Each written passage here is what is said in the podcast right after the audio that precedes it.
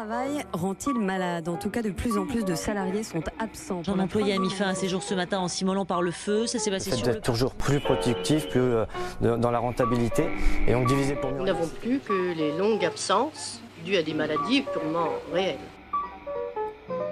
Bonjour à toutes et à tous et bienvenue dans ce nouvel épisode de notre podcast dédié aux risques psychosociaux. Nous avions déjà traité du harcèlement sexuel dans un épisode précédent, mais cette fois-ci on va parler du harcèlement moral. Et nous allons le faire avec Stéphanie Gallioz, experte Syndex en SSCT. Bonjour Stéphanie. Bonjour Mathieu. Alors Stéphanie, est-ce que tu peux nous dire ce que c'est que le harcèlement moral? Déjà, euh, il faut bien voir que c'est une notion assez euh, banalisée. Donc il faut faire attention à l'utilisation du terme de harcèlement moral. Euh, on l'entend souvent à destination, par exemple, d'un manager qui mettrait la pression euh, sur son équipe. hein. Ce qu'il faut avoir en tête, c'est que euh, le harcèlement moral, son but, ce n'est pas du tout en fait d'améliorer, d'optimiser des résultats, d'améliorer un rendement. Le but recherché du harcèlement moral, qui est vraiment spécifique, c'est de se débarrasser d'une personne parce qu'elle gêne, parce qu'elle fait obstacle. Derrière le harcèlement moral, il y a un certain nombre de caractéristiques. C'est des agissements hostiles qui vont être répétés dans le temps. C'est aussi euh, tout un processus pour isoler en fait la personne, pour faire en sorte qu'elle ne trouve plus moyen en fait de se défendre euh, des agissements hostiles qui peuvent euh, porter atteinte en fait à ses conditions de travail, ça peut aller jusqu'à effectivement des, violences verbales, des injures. Ça peut être des violences dans le sens où, en réunion, on s'adresse à tout le monde et cette personne, on l'ignore, on fait comme si elle n'existait pas. Donc on est vraiment euh, sur des, des agissements hostiles, mais surtout répétés en fait dans le temps. Quels sont les effets exactement du harcèlement moral? C'est vraiment une atteinte euh, à la santé psychique de la personne, jusqu'à des idées suicidaires à l'extrême, mais euh, des- bien sûr des dépressions, beaucoup de stress. On est quasiment dans une situation de syndrome de stress post-traumatique où finalement les personnes, même si elles sont écartées de la situation de harcèlement, vont malgré tout euh, continuer à avoir des symptômes et euh, vont malgré tout avoir beaucoup de mal en fait euh, à être soignées.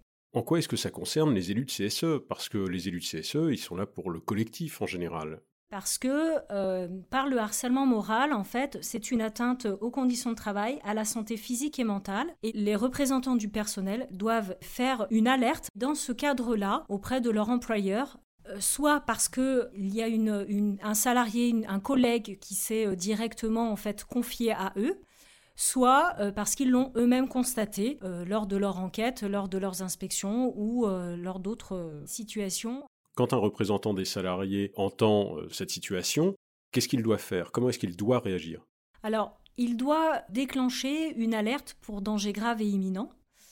Euh, alerte qui euh, donnera lieu en fait à une enquête, une enquête paritaire hein, avec l'employeur, euh, pour effectivement essayer de voir si la situation peut, relever du harcèlement moral. En parallèle, on peut imaginer que la, la victime elle-même porte plainte. Là, la plainte est portée en fait au niveau de la police ou de la gendarmerie, puisqu'en fait, ça relève du droit pénal.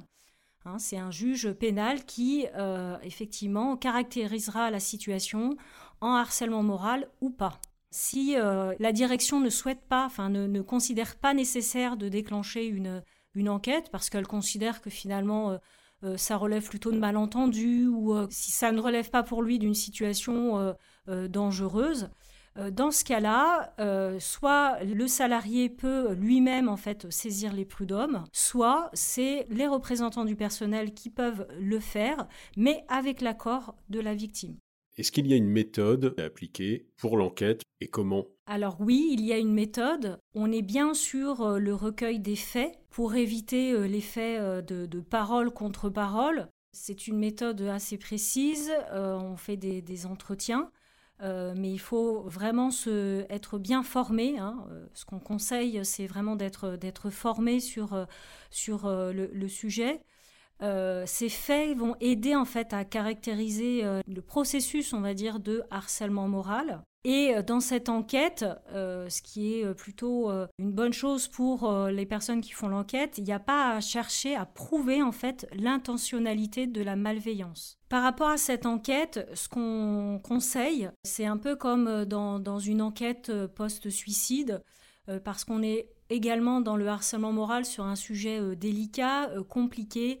On conseille d'avoir recours à, un expert hein, qui peut vous accompagner euh, lors de cette enquête pour euh, euh, complètement éviter en fait la subjectivité. C'est jamais évident dans cette situation-là. les représentants du personnel peuvent connaître les, les deux personnes. Le recours à un expert peut vraiment être une aide. Merci Stéphanie. Merci Mathieu.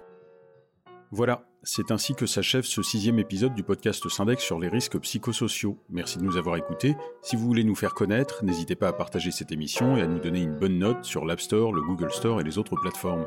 On se retrouve la semaine prochaine pour un nouvel épisode qui portera cette fois-ci sur l'enquête sur risques graves. D'ici là, portez-vous bien.